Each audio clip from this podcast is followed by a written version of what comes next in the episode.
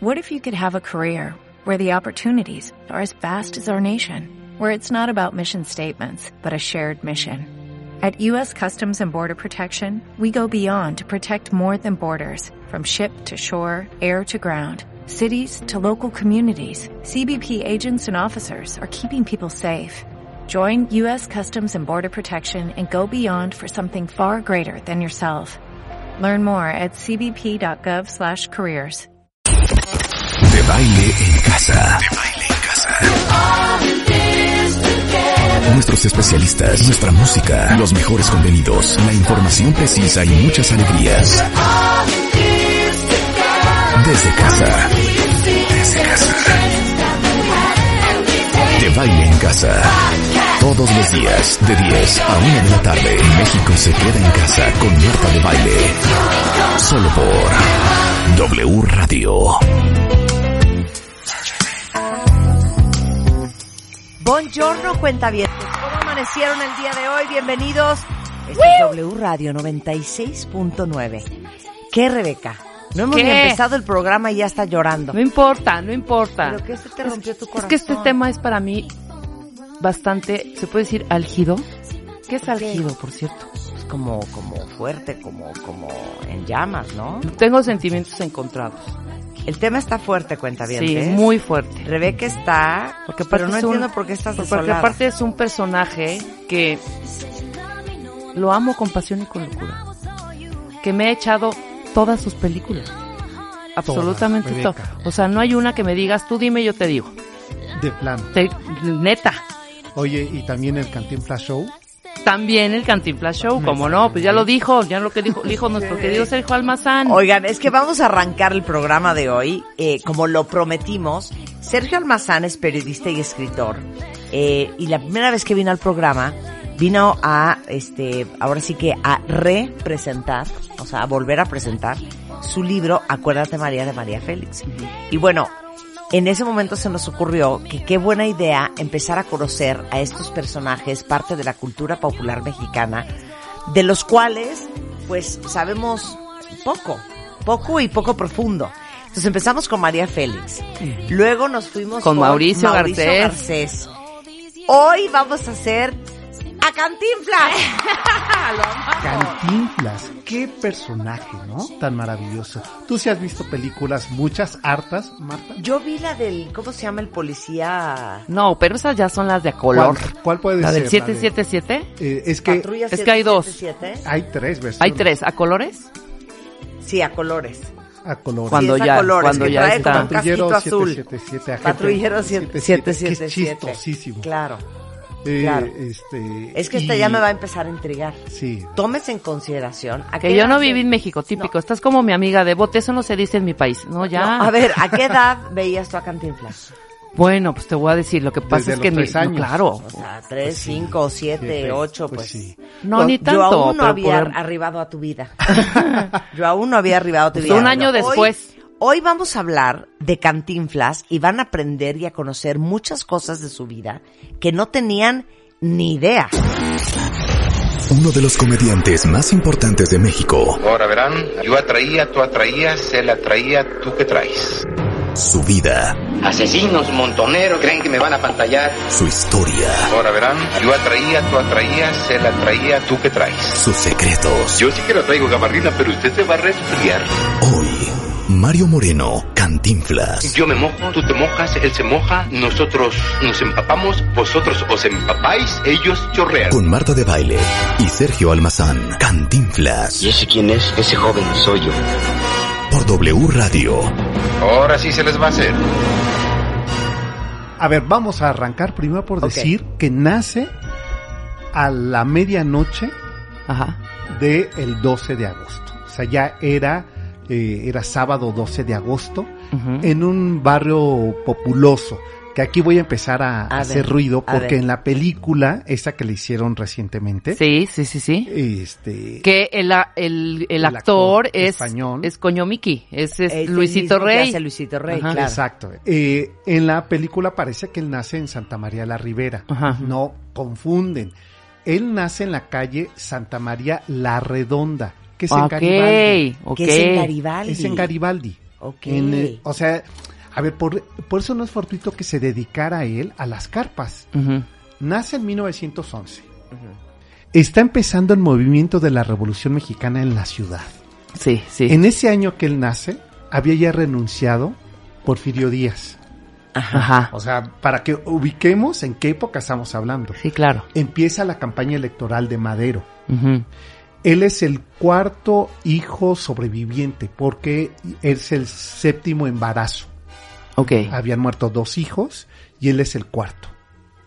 De una madre joven michoacana, eh, con un padre de este potosino que le llevaba 10 años y el papá trabajaba muy cerca de Garibaldi en el edificio postal mexicano. Ok. Su papá no era cartero, eso sí es verdad que él siempre aclaró. Él pegaba timbres postales. Ok. El papá. El papá. de es lo que hacía. Pegaba el timbre postal a, la- a las cartas y las separaba por zonas postales. ¿no? Como se decía antiguamente, ¿no? ¿En qué zona postal? Ay, ya no puedo con esa Qué época. aparte, qué relajante vamos a mandar trabajo, la una neta. foto de la colonia Santa María la Redonda, lo que es Exacto. hoy eh, Garibaldi. de Plaza Garibaldi, claro. Sí, sí, sí, es, to- todo ese tramo se llamaba así, después ya se llamó eje central, ¿no? Completa. Pero, ¿qué ocurre? Que el papá, cuando Cantinflas tiene 14 años, el papá lo despiden de su trabajo porque se le ha desprendido la lengua de la goma de los timbres postales. Sí, espérame, ¿qué? Se le ha separado, ya es que todos tenemos una línea en medio de la lengua, No, no es Sí. cierto lo que me estás diciendo. se le separa por la goma. Se le hace un hongo papá, por esa goma. Porque, a ver, seguro Sí, que claro. no usaba una brochita con agua. Sí, no, no, no, con la lengua y la saliva, vámonos. saliva. Lo hacemos nosotros el día de hoy. Te entregan un sobre y lo cierras así. Pues él, imagínate ese ejercicio todos los días. Entonces él que ya sus hermanos mayores trabajaban ahí en el centro, pues dice yo, tengo que ponerme a trabajar. Claro. Y primero se enlista para hacer una boca menos en su casa a, eh, al agrupamiento militar con 16 años. Y él miente la edad y dice que tiene 20.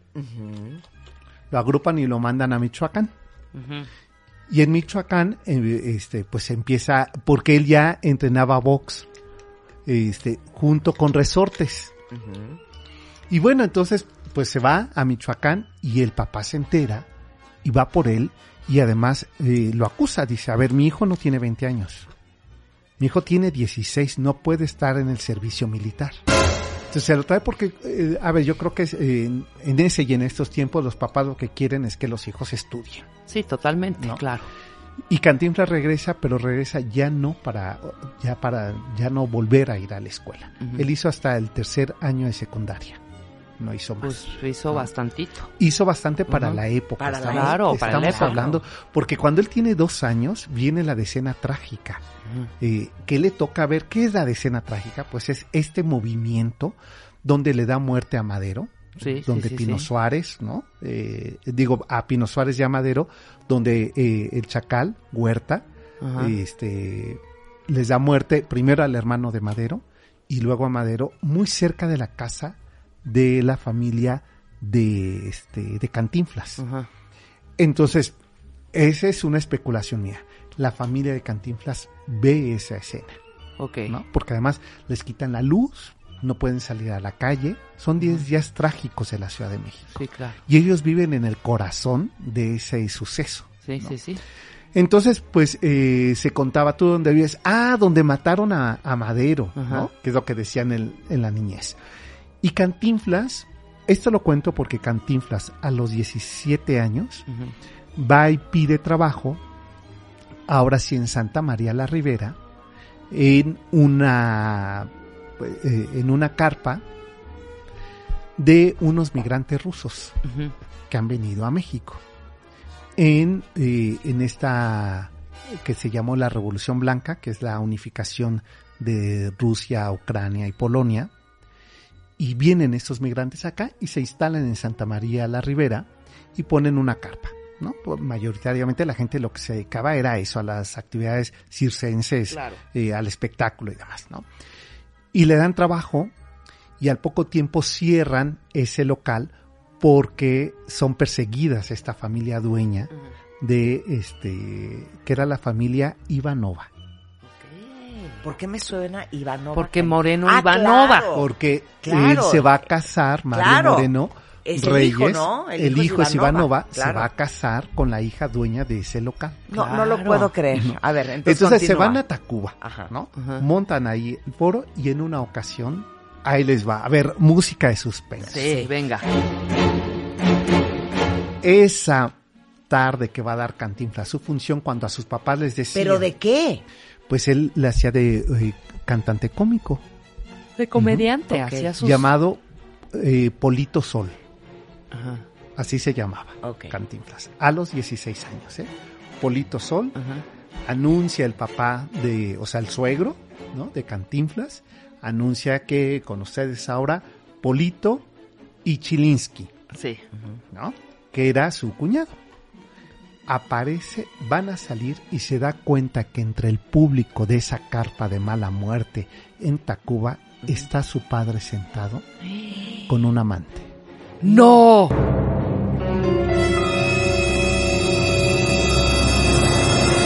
Entonces, ¿qué hace Cantinflas? Se regresa y se pinta la cara de blanco Para que no lo con reconozca. unos bigotitos para que no lo reconozca. Ok. Y sale a dar su función de chistes, Ajá. ¿no? Que es lo que hacía Cantinflas. Ay, pero estás de Un acuerdo sketch. que por más pintado No, sí pues- reconoces a no, tu pues hijo, claro ¿no? que lo debes de reconocer. Ajá. Regresa a casa y le dice a su madre, mira, y esto lo hemos dicho siempre, infancia es destino, ¿no, Marta?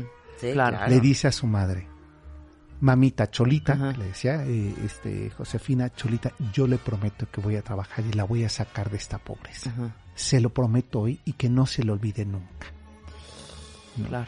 Porque además, claro, que es lo que asume. eh, mira, por eso hay que tener muy claras estas cosas, ¿eh? Él era el hijo, no era el esposo. Y él siente la traición a su madre. Claro, claro. ¿no? O sea, se compra ese boleto de la Sí, traición, sí, sí. ¿no?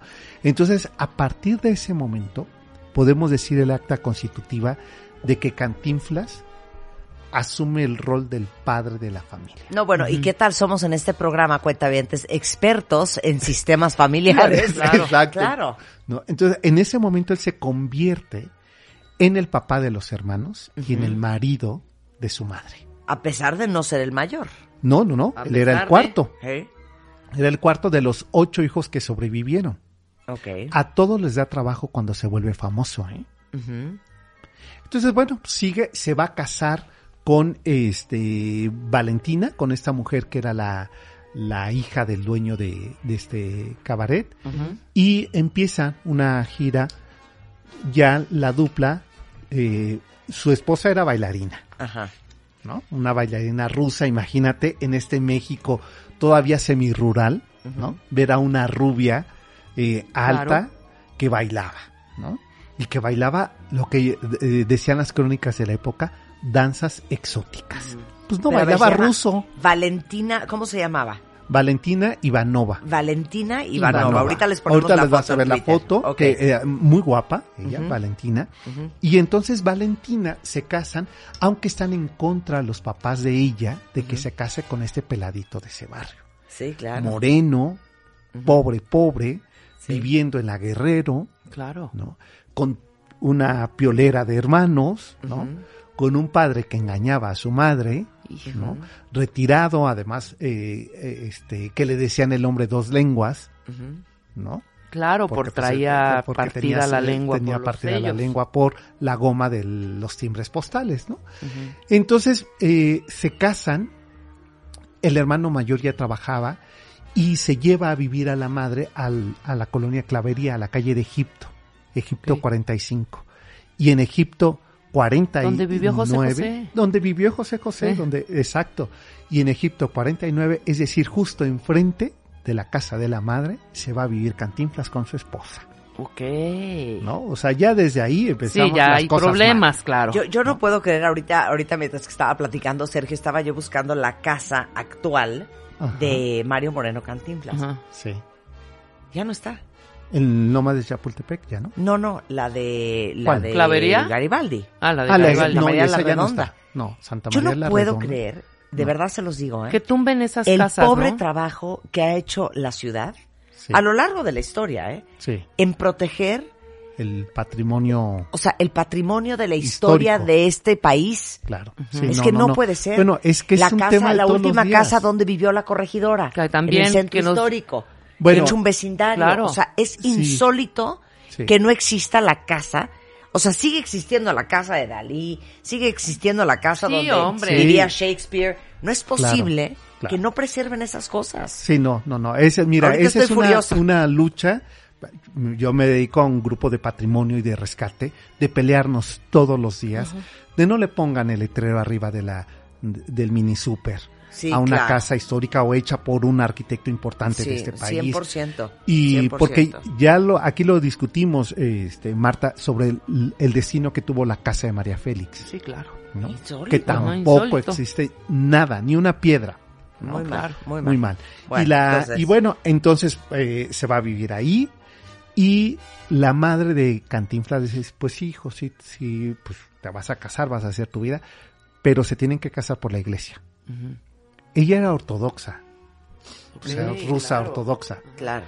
Entonces la obligan que se case. Hay fotografías, las vamos a ir compartiendo, ¿eh? Sí, claro. Fotografía de cuando se casan Sí. y la obligan que se case en la iglesia católica, en eh, San Miguel Arcángel, este, en Tacuba. Ahí se casan y ves la fotografía, la cara de los padres de ella, ¿no? De malos amigos, de tenemos que cumplir ese capricho a, a la hija. Claro. Y entonces empieza la vida ya de eh, un matrimonio y ya para esto asume la familia que su hijo se va a dedicar a ser cómico y que no puede ser otra cosa porque es el México postrevolucionario que se empieza a construir ciudad y que lo que está teniendo son carpas, ¿no? Sí, claro. Y hay una mujer que les va a sonar el nombre, una enorme empresaria eh, del espectáculo en México que, la, que lo contrata con ella, ¿no? Los Ajá. contrata al matrimonio que se llama Esperanza Iris. Ah, claro. Pues está el, te- la el- del el teatro, Esperanza que Iris. está cumpliendo 100 años ese Sí, teatro claro. y los contrata para su teatro, ¿no? a que actúen en ese teatro. Ajá. Y les va fatal, Ok. fatal, ¿no? A los tres. A Cantinflas, a su eh, concuño A Chilinsky. Y a Valentina. Eh, y además empieza, fíjate lo que es el machismo mexicano, le empieza a hacer mucho ruido a Cantinflas que le avienten piropos A la esposa. ¿no? Entonces le dice, "Mm, mm. Nanay, tú te vas a casa Claro. Y no vuelves a trabajar. Y él empieza a trabajar con la dupla eh, Chilinsky eh, Pollito Sol. ¿no? que así se llamaban. Chilinsky, que era un hombre también eh, ruso, ¿no? Aparecía él con traje Ajá. y todo lo contrario Cantinflas. Entonces, que hacían pasar el empresario con el peladito que siempre lo engañaba. Claro. ¿no? Era la dupla. Y va a aparecer un personaje en la vida de Cantinflas, Medel. Ajá. Y. Medel le dice, vamos a hacer dupla tú y yo, pero tu concuño ya no. Y se lo lleva a trabajar al Folis Berger, que estaba otra vez en, En Garibaldi. Garibaldi, claro. ¿no? Ok. Regresa. ¿Qué tal el sí. nombre? Ajá.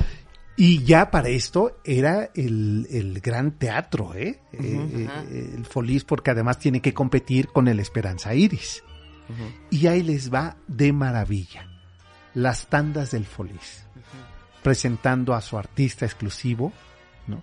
Manuel Medel, en dupla con Polito Sol. Todavía sigue siendo Todavía Polito Sol. Sol. Ok. En una noche ¿Y, en que por- y sabemos por qué Polito Sol? Pues se puso ese, ese nombre, pues lo, el- eh, con ese nombre se bautiza en Jalapa donde empieza a hacer sus, sus pininos. Ajá.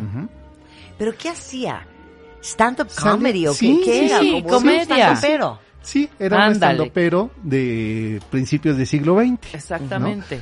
Y un poco también, este, bueno, eso yo creo que después si lo vas a tocar que fuera como contestatario, ¿no? Como, Sí, sí, sí, ahí todavía un poco no. ferrusquilla, ¿no? Exacto, ahí todavía no, aunque era el teatro cabaret de la época. Todas sus películas tienen un rollo político, o sea, bueno, muy comen tramposo, ¿eh? Muy Ahorita vamos a hablar y buenísimo, de eso. además. Muy bueno, porque además era por encargo, ¿eh?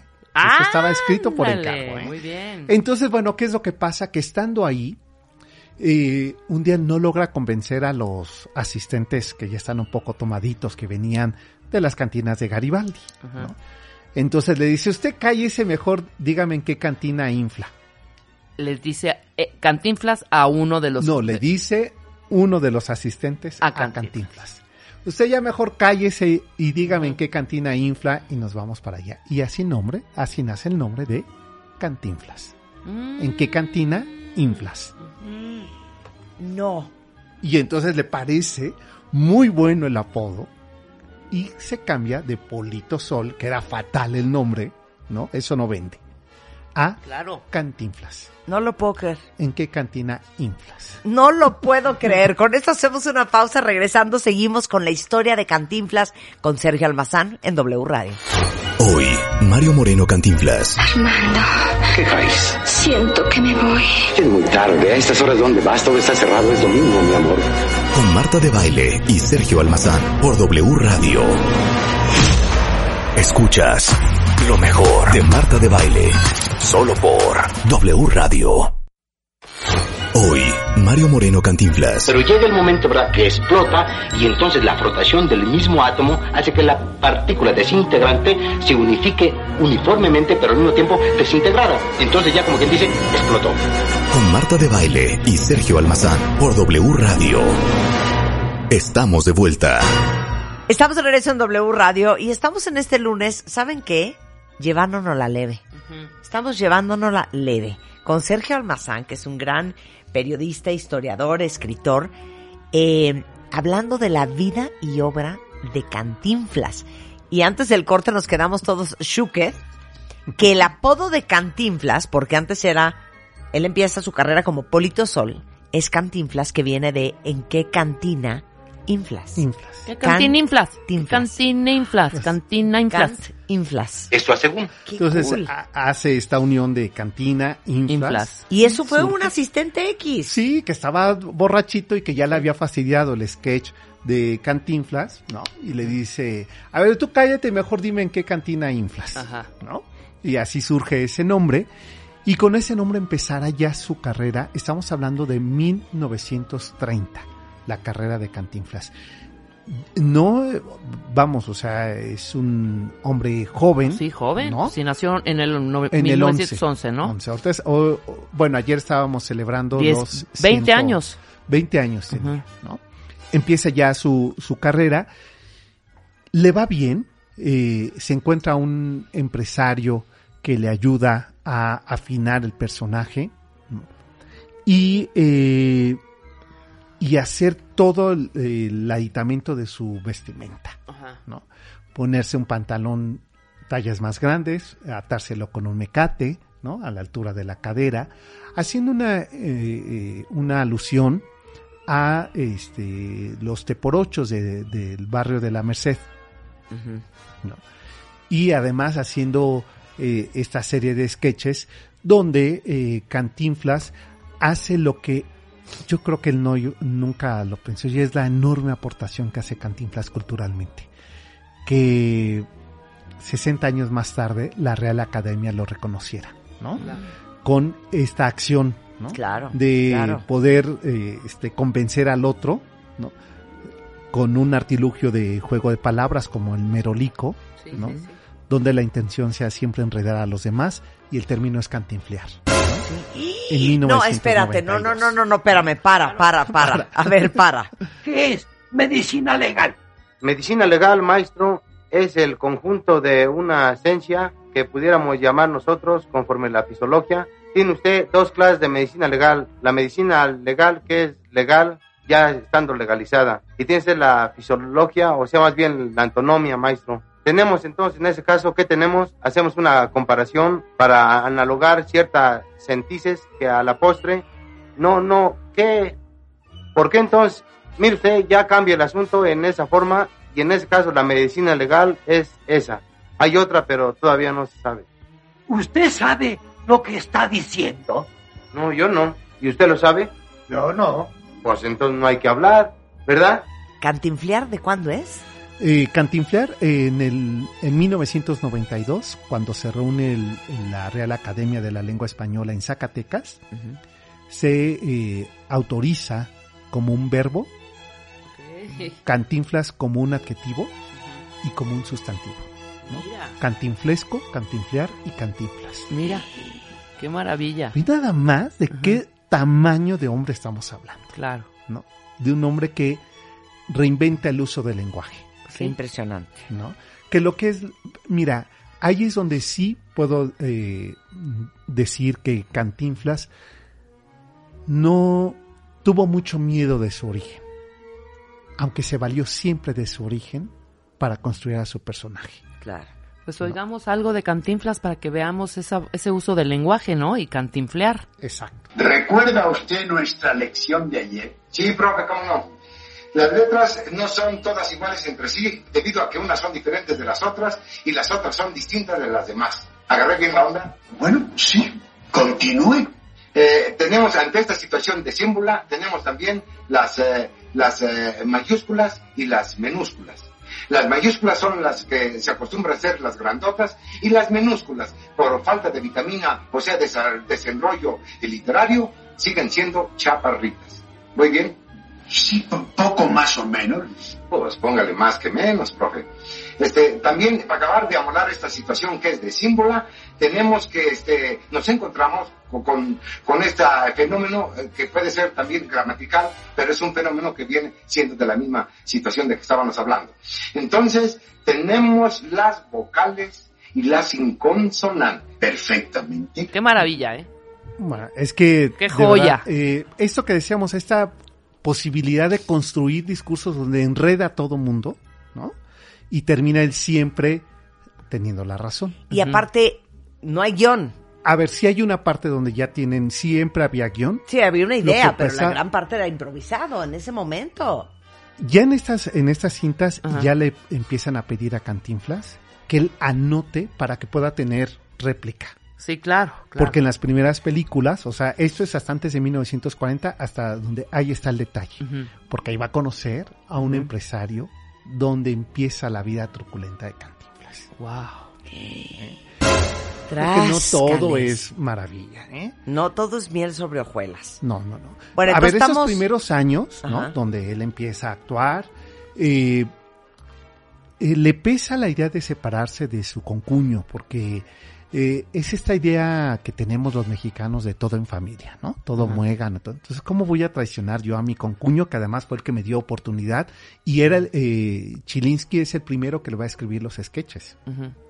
Entonces, eh, eso le, él, él le cuesta un poco de trabajo, pero la verdad lo olvida muy rápido. Ok. Por ejemplo, en la, en esta película que hacen en homenaje a Cantinflas, no le hacen justicia a Chilinsky, que lo, lo convierten en un alcohólico, lo cual nunca fue cierto. Ok. ¿no? Lo hacen para lavar la imagen de Cantinflas, que él sí se portó muy mal Con con su concuño. Claro. ¿sí? Y ¿qué es lo que pasa? Ya no vamos a ver actuar nunca más a, a su esposa. Y A Valentina. eh, a Valentina. Y empiezan a tener ellos ya conflictos porque él va a tener ya giras muy importantes.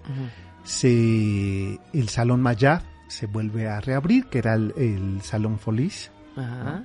con una temporada muy exitosa donde él ya cobra cinco pesos por función. Ah, mira. Ujú. ¿Qué cosa De cobrar de- cinco pesos a la semana, ¿eh?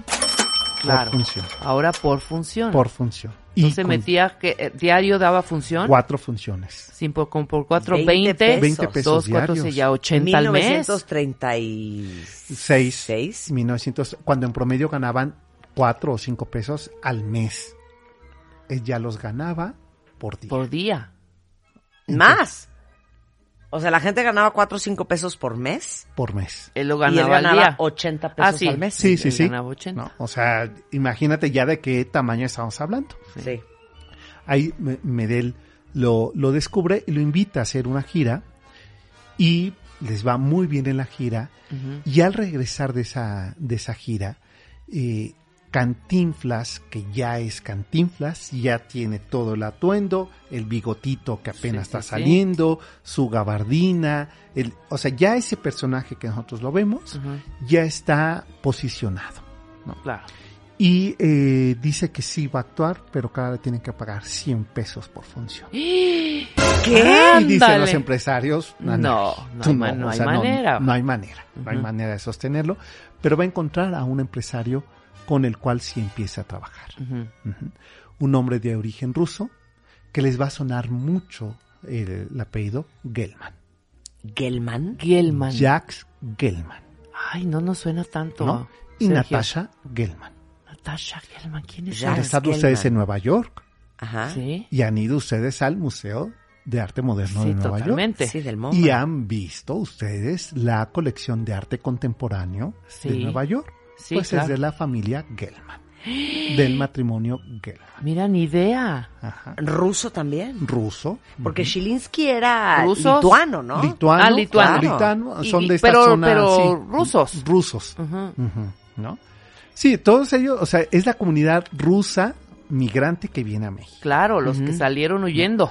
Y eh, le dice, oye, eh, lo va a ver, ¿no? Los presentan y le dice eh, Jacques Gelman, mire Mario Moreno, Ajá. usted está siendo muy desperdiciado, usted puede ganar mucho dinero. Ay, ¿no podrá alguien venir y Y yo decirnos eso, que Marta? digo, oye, ¿no? ¿Por qué no nos dicen algo así, Marta? Sí, Tú preséntanos a alguien, ¿no? Están viendo que cantamos qué bien triste. bonito, Qué oye. triste, ¿no? Exacto. No, le contamos bonito, pues, ¿no? Y lo le dice, vamos a hacer una asociación. Y Cantinflas, que ya había eh, grabado, eh, había filmado películas, ¿no? Águila o Sol, que esa lo convierte en el artista, junto con Medel, hacen una asociación que se va a llamar Posa Films. Y Posa Films va a ser la casa productora que tiene a su artista exclusivo, Mario Moreno Cantinflas. Ah, Ujú. ok. ¿Quién era el productor? Jacques Gelman. Claro. Ok. Y Gelman, ¿a quién contrata para ser su guionista? A Salvador Novo. Ándale. Pues ya mayor fórmula. Que venimos de hablar de Salvador Novo, Novo cuando estuvimos hablando de de, Mauricio Mauricio Garcés. Que es el que le, a- eh, le inventa las palabras arroz. ¿no? Y les tengo una buena noticia, ya llegué, ¿no? Claro. Entonces, era un hombre... Entonces, Jacques Gelman, que es el visionario de convertir a este hombre en una estrella, pero aparte del que no es el que dijo, pues ya nos echamos los tres mosqueteros y Claro, Romeo no, y Julieta y como producir los clásicos los europeos clásicos europeos. eh, para Latinoamérica. Para la- sí, hacerlos, además adaptarlos donde siempre va a aparecer Cantinflas metiéndose en, en las historias de estos personajes de los tres mosqueteros y cometiendo todas las barbaridades, ¿no? Entonces, Muy a la eh, mexicana. Claro, entonces contratan a Salvador Novo para hacer los guiones Los de las nuevas adaptar, películas. adaptar el, Sí, sí, sí. el, este, la literatura clásica al lenguaje de Cantinflas, ¿no? Y con una condición que es la que le pide Gelman. Tú ya no vas a improvisar Cantinflas. Tú te tienes que ceñir A a, los guiones de Salvador Novo. Ok, y luego, ¿qué dijo él? Y dice, pues a ver si me sale. Porque eh, además estaba acostumbrado a que como leía más o menos de qué se trataba la historia, él iba improvisando. Sí, claro, claro. Entonces no sabían si sabía memorizar. Ajá, ¿no? ajá. Escriben, eh, ahí está el detalle. Sí. La película Genialidad. creo que de las más bellas, junto con Águila Sol. Ah, La primera Águila y Sol, Sol. yo estoy así. Primera Sí. Águila y Sol y luego esta. Y luego, ahí está el detalle. Pero ahí, ahí empiezan los detalles. Porque Gelman está metido en el mundo cultural, en el mundo intelectual, en el mundo empresarial. Claro. Entonces, Cantinflas conviene mucho.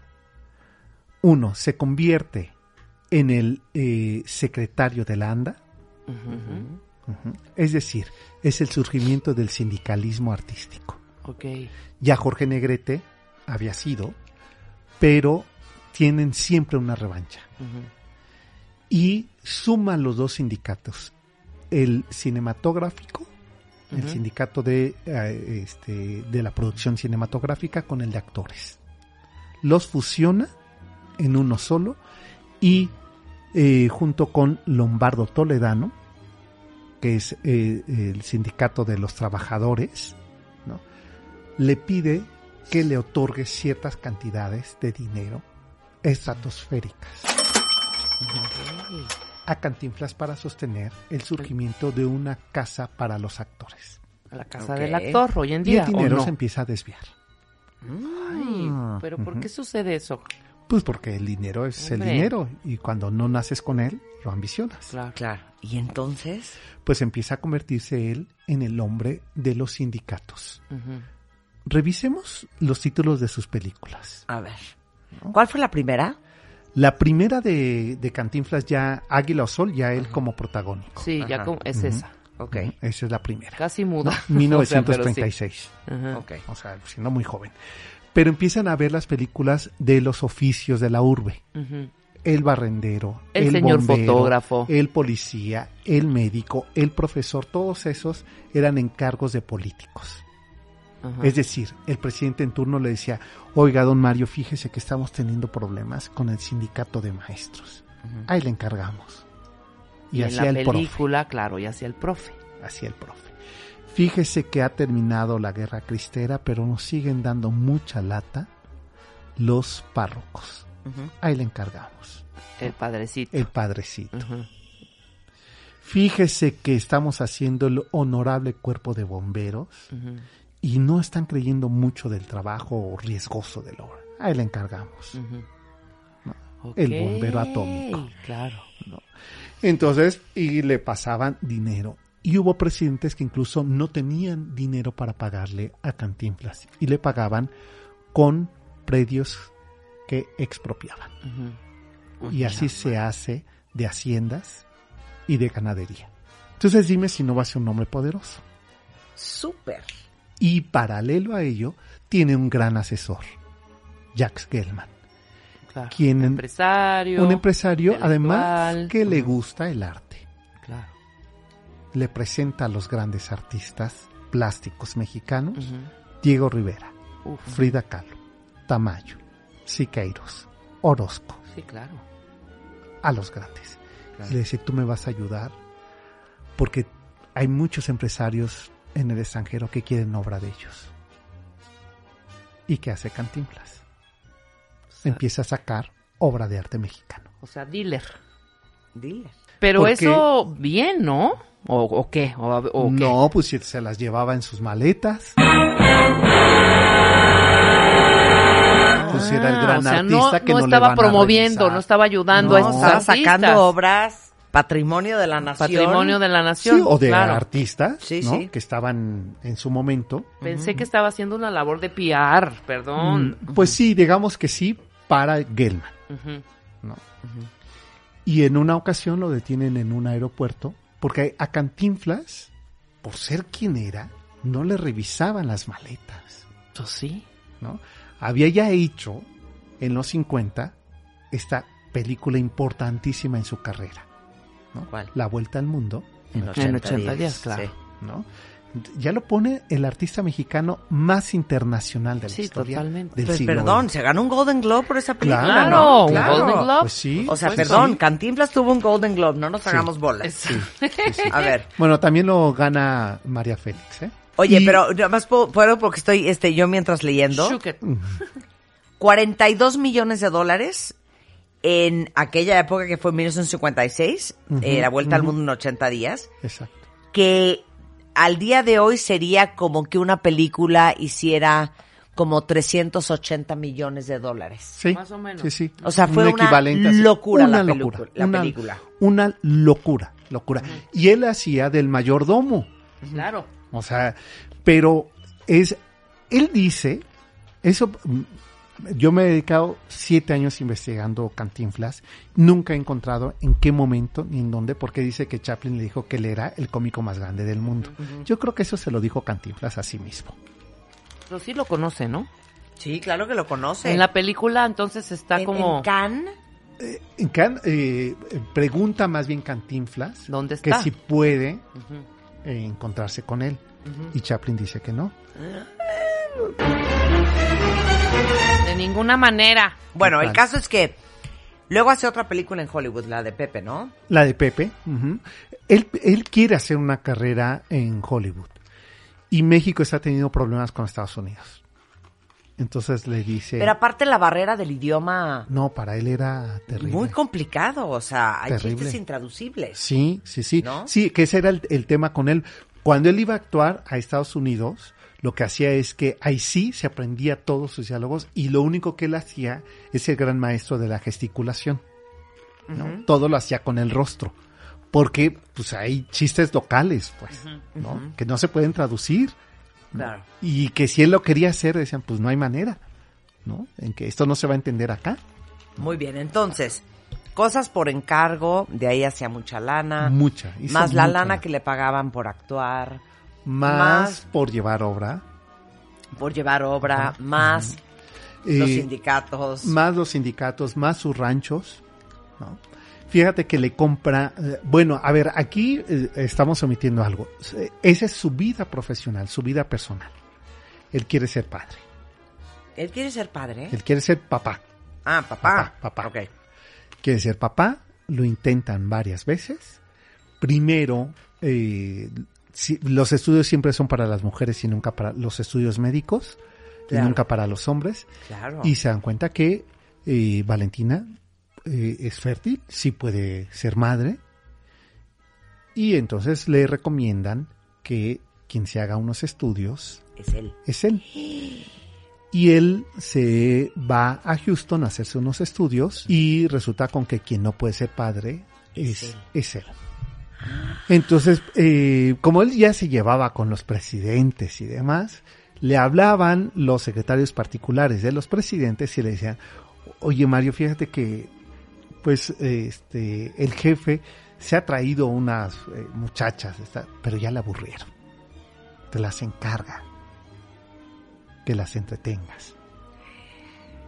Y entonces, Entonces, en uno de esos encargos y entretener, eh, conoce a una, a Marlon Roberts, ajá, una tejana, ajá. que ha venido a México y la dejaron olvidada en el Hotel del Prado. Ajá. Hotel del Prado, ¿dónde era? ¿No era Insurgentes? No, estaba ¿En qué? en la Alameda. En la Alameda, Ajá, ok. Que es eh, el mejor hotel de México. ¿Y entonces? Entonces le hablan a Cantinflas para que vaya a pagar la cuenta y la divierta. Ujú. Cantinflas va y paga la cuenta porque es un encargo de un jefe importante Y la divierte. y la divierte. A los cuatro meses, esta mujer busca a Cantinflas y le dice que está embarazada. Tráscatelas. Una pausa. Y así, regresamos. Hoy, Mario Moreno Cantinflas. Armando, ¿Qué traes? siento que me voy. Es muy tarde. A estas horas, ¿dónde vas? Todo está cerrado. Es domingo, mi amor. Con Marta de Baile y Sergio Almazán por W Radio. Hacemos una pausa. Hoy, Mario Moreno Cantinflas. Pero llega el momento, ¿verdad?, que explota y entonces la frotación del mismo átomo hace que la partícula desintegrante se unifique uniformemente, pero al mismo tiempo desintegrada. Entonces ya como quien dice, explotó. Con Marta de Baile y Sergio Almazán por W Radio. Estamos de vuelta. Estamos de regreso en W Radio. Les digo una cosa, un lunes delichocho. O sea, estuviéramos todos en nuestra casa, me imagino a todos los cuentavientes en la sala de mi casa, Platicando, sentados, ajá. oyendo a Sergio contar el Totalmente. cuento. Estamos contándoles la historia, obra milagro de Cantinflas con el gran historiador y periodista Sergio Almazán.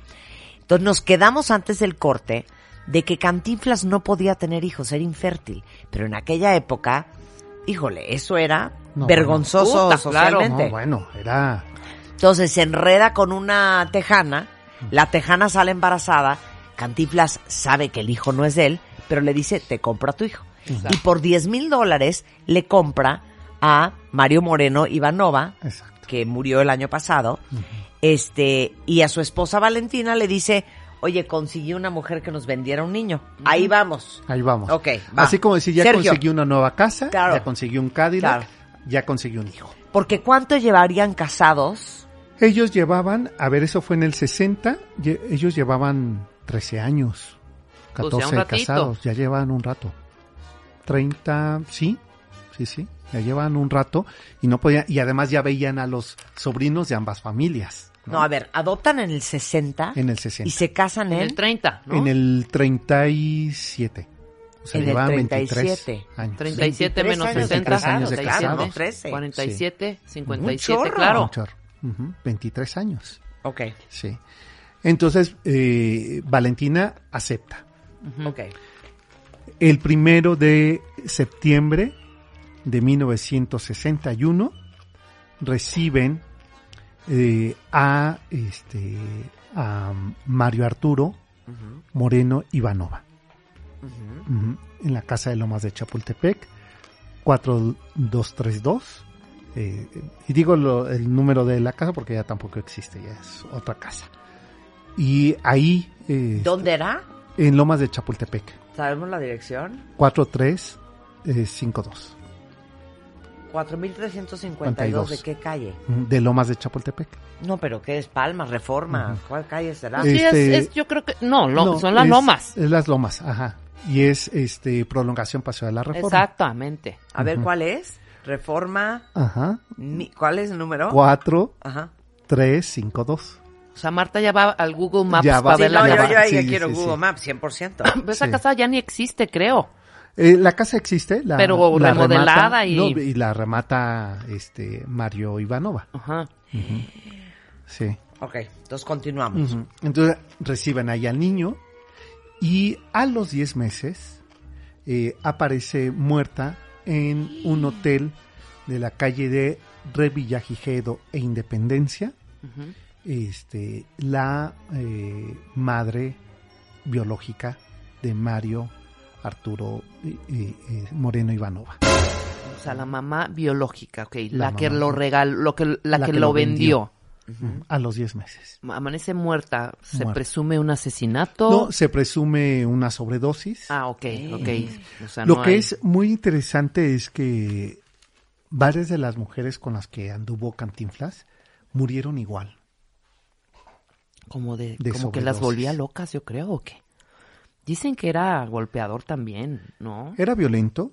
Ay, es que no me Sí. quiero romper la imagen de Cantinflas. Sí, no, no, porque además había otra cosa. Eh, a ver, primero puso unas oficinas en la calle de Insurgentes y Teotihuacán, el, que todavía existe ese edificio, ese sí lo puedes eh, googlear y ahí aparece, el Rioma, Mm. que es Mario invertido, el Rioma. Ahí están sus oficinas de esta empresa Posa, Posa Films. Y dime algo, ¿ves el teatro Felia? Ajá, Era de él. era de él, sí.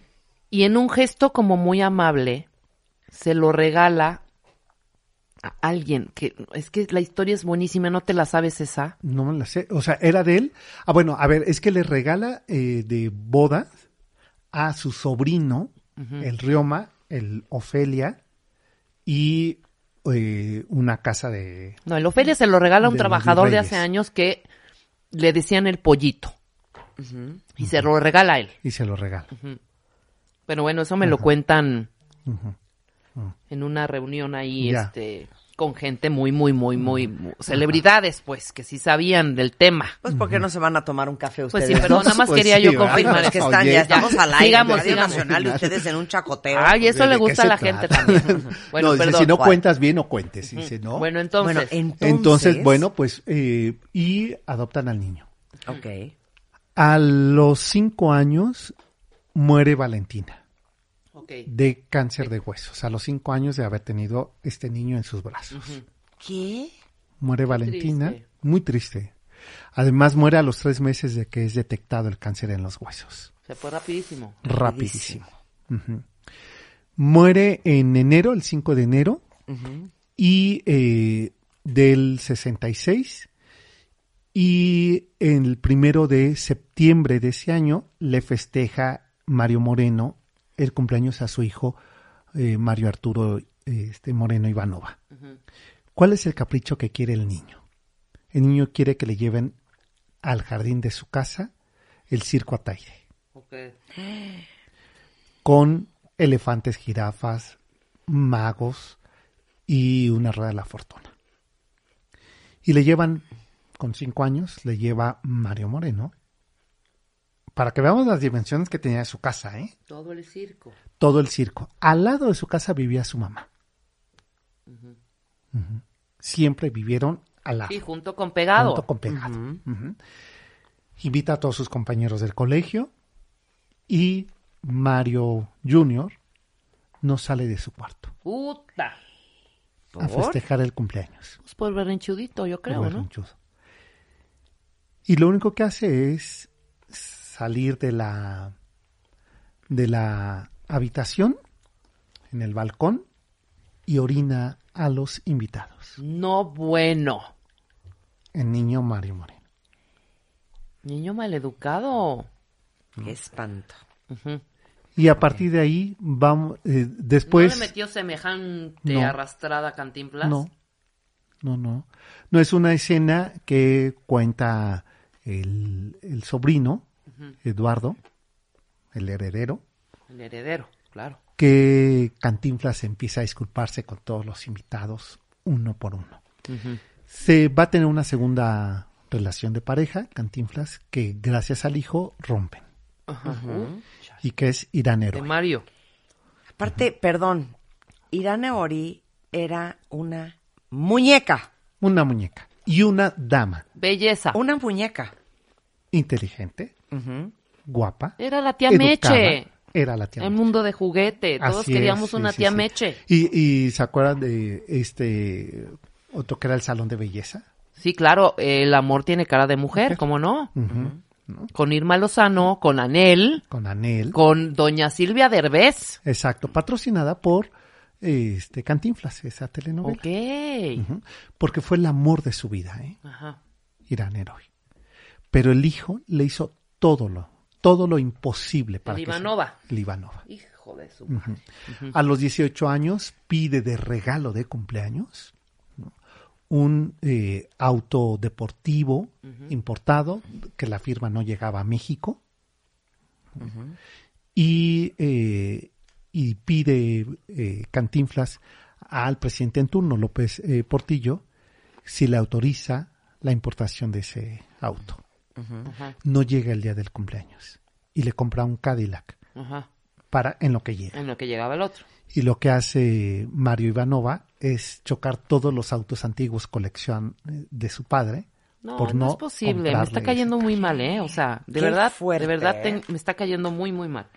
Adicto a- al alcohol, a las drogas, Ivanova, Sí. desde los 12 años. Lo tienen que internar. Eso se llama falta de límites, cuenta bien. Claro, claro. Eso se falta una, eso se llama, o el origen de eso es una enorme culpa Claro. por parte Claro. del padre. Más ¿no? bien. O sea, Mario Moreno tenía una culpa enorme de haber pagado y haberle dicho a los 18 años lo que le había costado su hijo. Uf. ¿no? O sea, le dijo, mira, esta casa donde tú vives costó tantos millones. Este auto que chocaste costó tantos millones y tú costaste 10 mil dólares. Bueno, también, o Y sea, luego, para, ¿por qué el por- porque niño anda de... Pues después, claro, pues oye, a ver, le dices eso a tu hijo, ¿cuánto te costó? No, pero desde antes ya estaba bien pesadito el niño, perdóname, Sí, Sergio. sí, sí, pero porque el papá eh, no era fácil, ¿eh?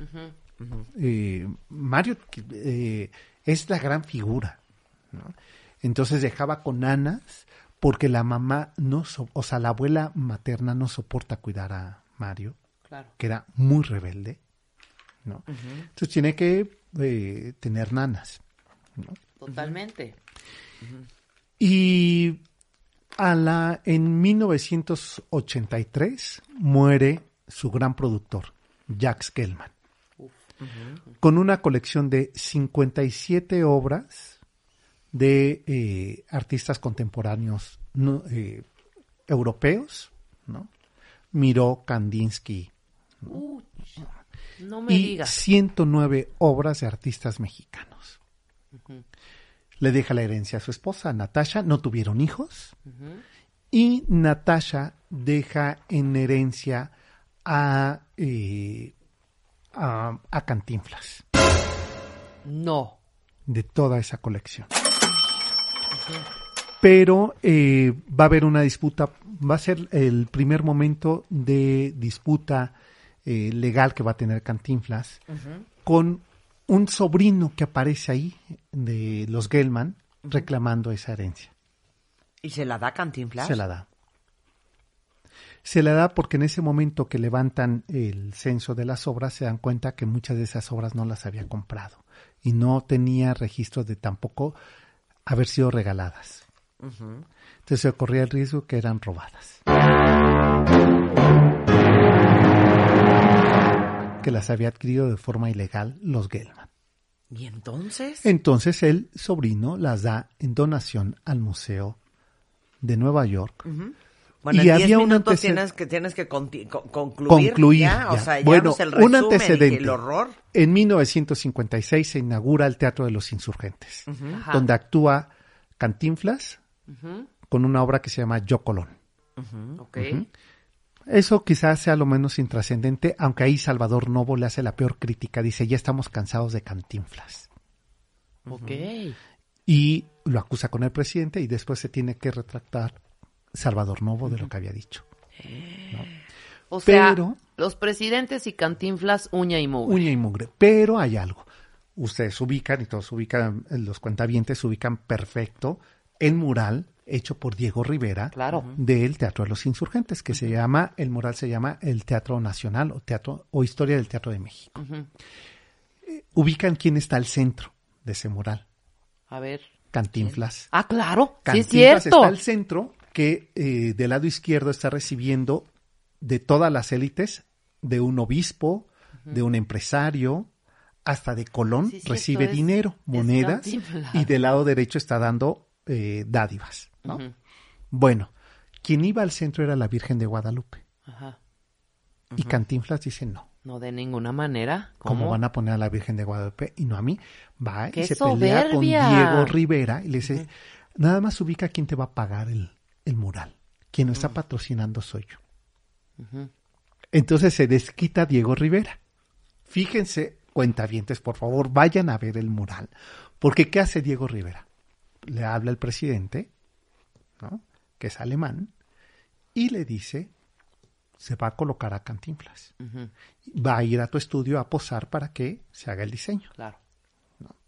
Se hace el diseño de Cantinflas en lugar de la Virgen de Guadalupe, pero Diego Rivera en la gabardina de Cantinflas coloca a la Virgen de Guadalupe. ok, ok. O sea, sí, pero no, Ajá. ¿no? O sea, para que vean el poder que ya tenía Cantinflas, Sí, totalmente. el egocentrismo, por eso va a ser el hijo quien va a ser. Eh, Cantinflas le detectan cáncer de pulmón, Fumaba, ¿verdad? Fumaba, bueno, toreaba, fumaba, eh, era muy bueno para preparar salsas. En el Rioma tenía un restaurante, el restaurante Rioma, donde a sus invitados él salía y les preparaba las salsas con molcajete y todo, ¿eh? Y eh, era un gran, gran fumador. Va a morir ocho meses después del diagnóstico. Va a estar en Houston, lo traen a México. También rápido.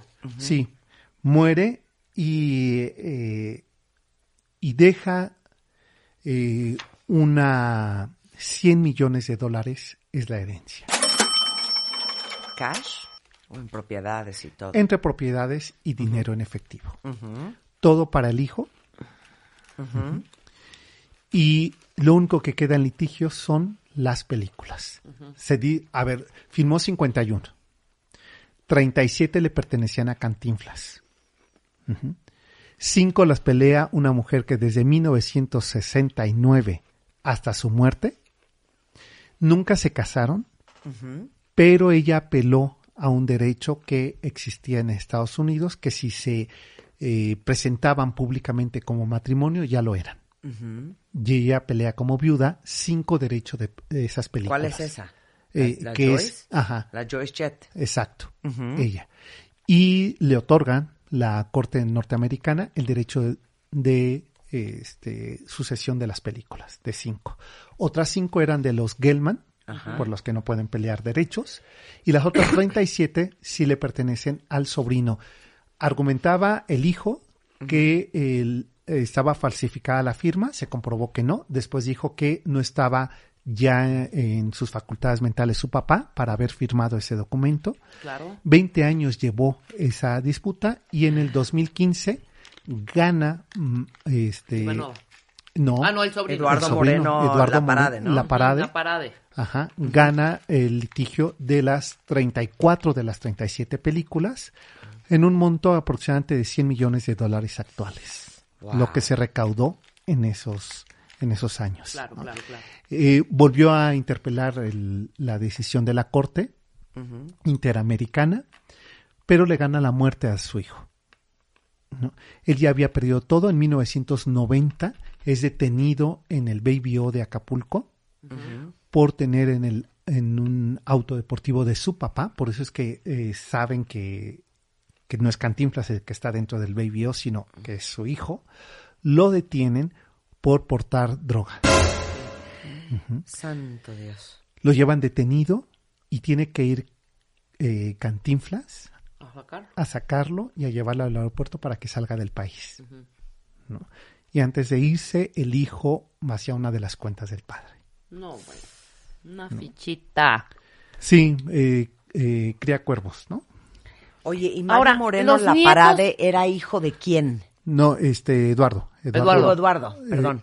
eh, era hijo de un, del hermano que fue su abogado y manager de Cantinflas. Ok, ok, ok. Su sobrino.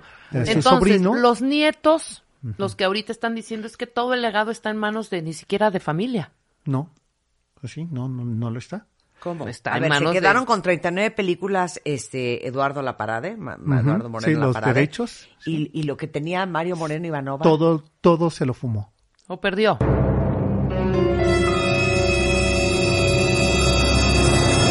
¿Qué- ¿De qué me estás hablando? Te estoy hablando de en, en los 90 Ujú. de casi 200 millones de dólares. Ya no queda nada. Nada, nada. Pero no queda nada desde hace 20 años. Pero él con qué se quedó? No se queda. Se queda con propiedades. Ajá, que ya todas las vendió. Ajá. Tenía este dos aviones privados. Tenía 18 casas en Acapulco. No, bueno. Este, cinco ranchos. Este, todo. Todo, todo, más las cuentas de banco. No, pero espérame, si no trabajas, Marta, ¿para qué quieres esa gran herencia? ¿Cómo mantienes esas 18 casas? Porque, perdón, ¿en qué Sí, pero trabajaba las el das, las das en renta. Claro, eh, pues lo si eres inteligente. Sí, o sea, pero bueno, tienes que mantener esas casas, tienes que ver qué onda con esos Vendes aviones, tienes que pagar hangares, Claro. ya con pagar el derecho de piso de los Derecho- hangares, de sí, los aviones. De los aviones. ¿no? O sea, vendes los aviones. Dices, Vende ok, los no aviones, voy a te ves listo. ¿no? ¿no? Inviertes en Qué otras fuerte, cosas. Qué Sí. tristeza. O sea, a ver, Tamayo lo pintó. El cuadro no sabe dónde está. No se sabe a- a hoy dónde está ese cuadro. Qué barbaridad. O sea, ya con eso. ¿eh? Igual Con en eso un arranque lo ha de ver quemado, hombre. La historia de nuestros personajes. Bueno, pues ¿saben qué? Eh, a ver, hoy en la noche películas de Cantinflas. Pues sí, Y el resto todas. de la semana. Sí, sí, sí, ¿no? Que estamos todavía de vacaciones. Por supuesto. Exacto. Ay, Sergio, siempre es una maravilla platicar contigo. Qué gusto. Bueno, venir pues ya con saben ustedes. más de la vida de Mario Moreno Cantinflas. Próximamente, Sarita García. Así es, y próximamente eh, me volverás a invitar a presentar el libro de Cantinflas. ¿no? Por Sí, supuesto. claro. Aquí están los detalles. Ay, qué increíble. Qué bonito. Sí, Oye, nada más una pregunta. detalle. ¿A Irane Ori no le dejó nada? ¿Es que Irane Ori No, se muere antes que él? No, no, no se muere después, pero ¿Después? no, sí le deja. ¿Qué? Sí, sí, sí. Le dejó joya Ajá. y le dejó un Cadillac. O sea, es broma. Por 200 millones de dólares, ¿eso es lo que te toca? Oye, De pues tantas igual era noches una muy de pasión y amor. Acuérdate que la Mala joya es una buena inversión. Pues sí, es una Oigan, buena inversión. si quieren seguir platicando en redes sociales con Sergio Almazán, lo pueden seguir. Es arroba salmazán71. Así es. Y el libro eh, que escribió, que es una joya sobre María Félix, es Acuérdate María. Sí, Muchas digital gracias. lo pueden descargar. Muchas gracias. Gracias, Sergio, un placer Marta, tenerte acá. Hacemos una pausa, ya volvemos, no se vayan, cuenta bien.